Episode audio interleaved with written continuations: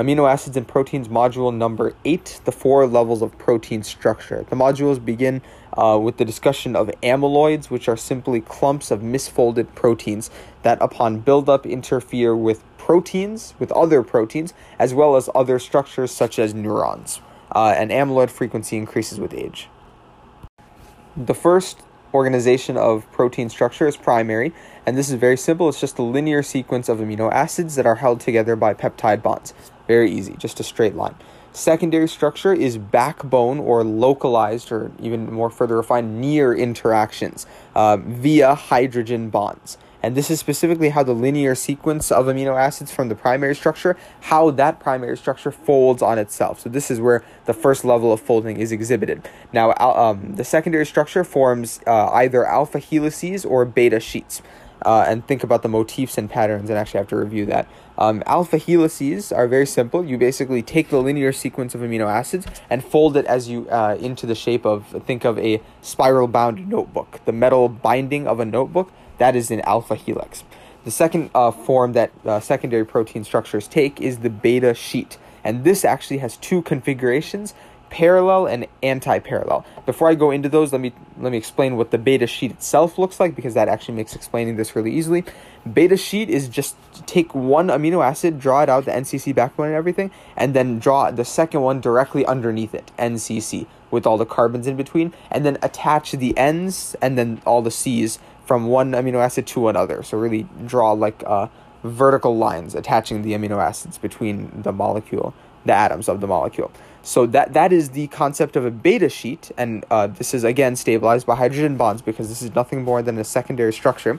And now that we know that beta sheets, what they look like, there can be either parallel beta sheets, which is where the N and C terminals line up with each other. The N terminals of one align with the N terminals of another, and the C aligns with the C. That's parallel, and then there can also be anti-parallel, which is where you just rotate the one of the amino acids 180 degrees, such that the N terminal of one interacts with the C terminal of another, and the C terminal of that other one interacts with the N terminal of the original one. The third order of protein folding or structure is tertiary structure, and this is just a higher order of folding. So, this is folding upon folding, and this is specifically distant interactions. So, take the same polypeptide and uh, groups on far sides, groups that are far away from each other, they interact. So, there's another folding that is exhibited. Uh, so uh, distinguish that from secondary structure, which is nearby or localized interactions. That's why it's known as backbone interactions. Recall that secondary structure really is all about hydrogen bonds. Tertiary structure, you know that it's about attractions between the R groups, but um, it, tertiary also involves hydrogen bonds. It also involves van der Waals interactions, which any form of bonding involves. So just that's easy to remember. What makes tertiary structure different is it also involves the formation of disulfide bridges as well as hydrophobic packing. Okay, hydrophobic packing is where the protein surface components essentially rearrange or re- reorient themselves to face nonpolar groups inward the hydrophobic portions and polar or hydrophilic groups outward. And this is simply think of the uh, hydrophilic head, hydrophobic tail, how the head points outwards. Think of think of the head drinks water and the tail points inwards away from the water. Um, so we, already really know what hydrophobic packing is. The the um, plasma membrane is a perfect example of hydrophobic packing. Um, it's just just remember that hydrophobic packing occurs in the tertiary organization of protein structure. The disulfide bridge formation we are familiar with from a previous module, and this is the interaction between thiol groups of cysteines. And again, it, it doesn't have to be cysteine, it's just anything uh, where sulfide, where sulfur is interacting and sulfide is forming the bond. Cysteine is just one because it contains sulfur.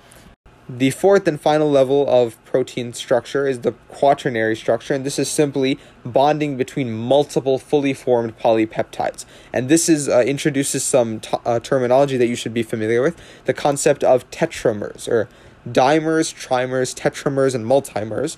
And these are simply arrangements of monomers. And remember, monomers and, and as such, tetramers are um, blanket terms for just the number of monomers involved. So, for example, a trimer is a molecule in which three monomers are bonded together. In this specific case, the monomer would be the polypeptide.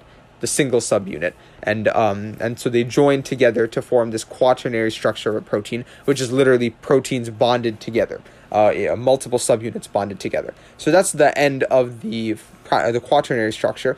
Finally, it's worth noting that when a protein is completely folded, in other words, has uh, has uh, accomplished the uh, secondary, tertiary, and quaternary structures, because those are all the formations that involve folding this protein is known as to be in its proper conformation or native conformation is another word for it. So just be familiar that native or conf- proper conformation of a protein indicates uh, the completely folded uh, structure of that protein.